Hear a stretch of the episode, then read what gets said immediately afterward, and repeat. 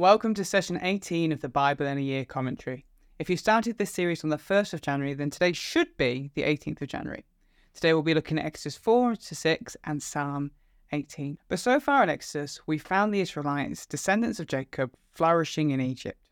However, their increasing numbers sparked fear amongst the Egyptians, leading to their enslavement and the command to kill all firstborn Israelite sons. Despite all this, God's favour is still upon them and they continue to multiply. It's into this context that Moses is born. Placed in a basket in a riverbank, he's discovered by Pharaoh's daughter and raised in the royal palace.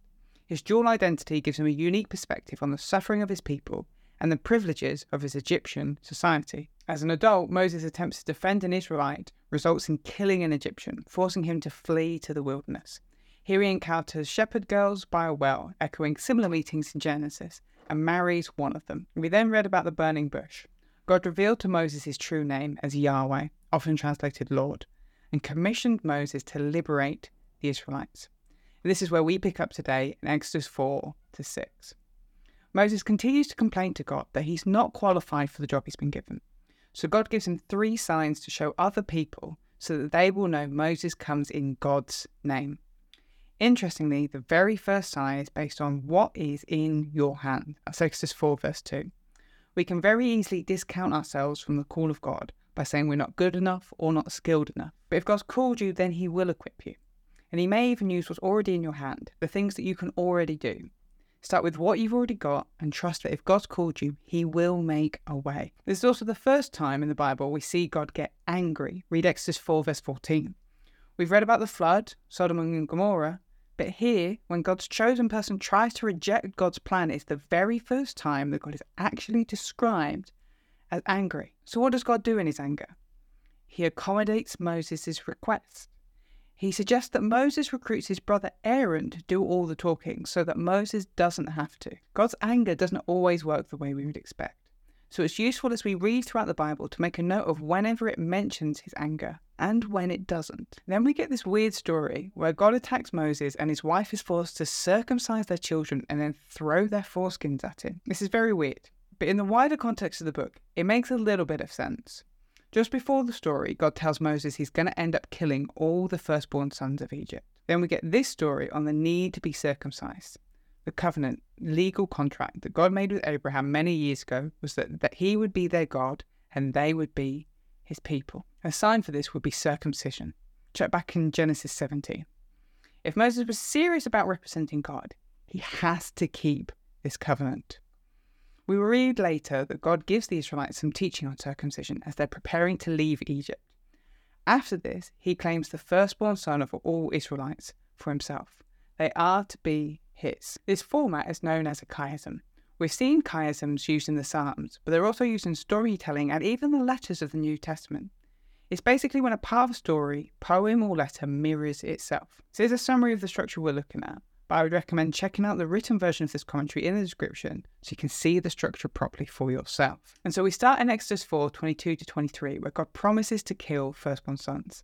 Then in verses 24 to 26, we get a story on the importance of circumcision. We then jump forward to Exodus 12, which we'll get to, 43 to 49, where we get teaching on the importance of circumcision. And then we get Exodus 13, 11 to 15. God claims firstborn sons. It mirrors itself. Besides being a cool little feature, it's there to emphasize the importance of circumcision. Circumcision was a sign that you belonged to God. If you belong to God, you will have life. If not, then you are choosing death. So Moses returns to Egypt and convinces his fellow Israelites that God has sent him. Next, he heads to Pharaoh and the real battle begins. Pharaoh doesn't believe him, and the oppression is about to get worse. Moses brings his complaints before God. God is the one that told him to speak to Pharaoh, and now things are so much worse. But God reassures Moses. He points to the covenant that he made with Abraham and Isaac and Jacob. God had promised to give the land of Canaan to their descendants, and he is faithful to his word. The passage then takes a break from the story to recap how we got here. The common way to do this, as we've mentioned before, was through genealogies. As you read each name, it's meant to call to mind the stories that they were part of. On top of that, it shows us how Moses and Aaron fit into this story. The genealogy starts off copying the one we saw in Genesis 46, but when it gets to Levi, it expands through each of his descendants, landing on Moses and Aaron. We are reminded that these two men are the ones chosen to bring God's people out of Egypt.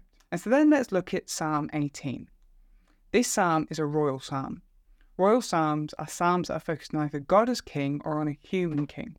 It's attributed to King David, and it's believed that this psalm was written by David when God had delivered him from Saul's hand in 2 Samuel 22. As always, here is a summary of the structure, but I would recommend checking out the written version of this commentary in the description to see the structure properly. So we start in verses 1 to 3 with introductory praise. Then in 4 to 6, the psalmist calls out to God. Verses 7 to 15, God's awesome presence comes down. Verses 16 to 19, God protects the psalmist and defeats his enemies. Verses 20 to 36, God is good and generous to the psalmist.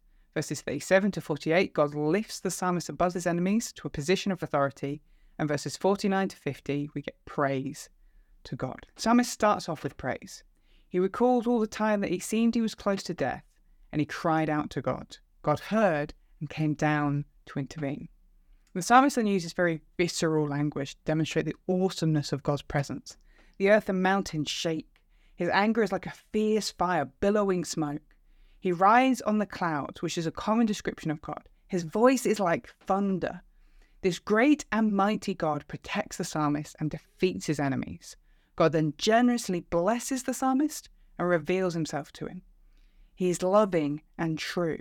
He strengthens their hand and their feet, training them to be good at will. All of this allows the psalmist to defeat their enemies themselves.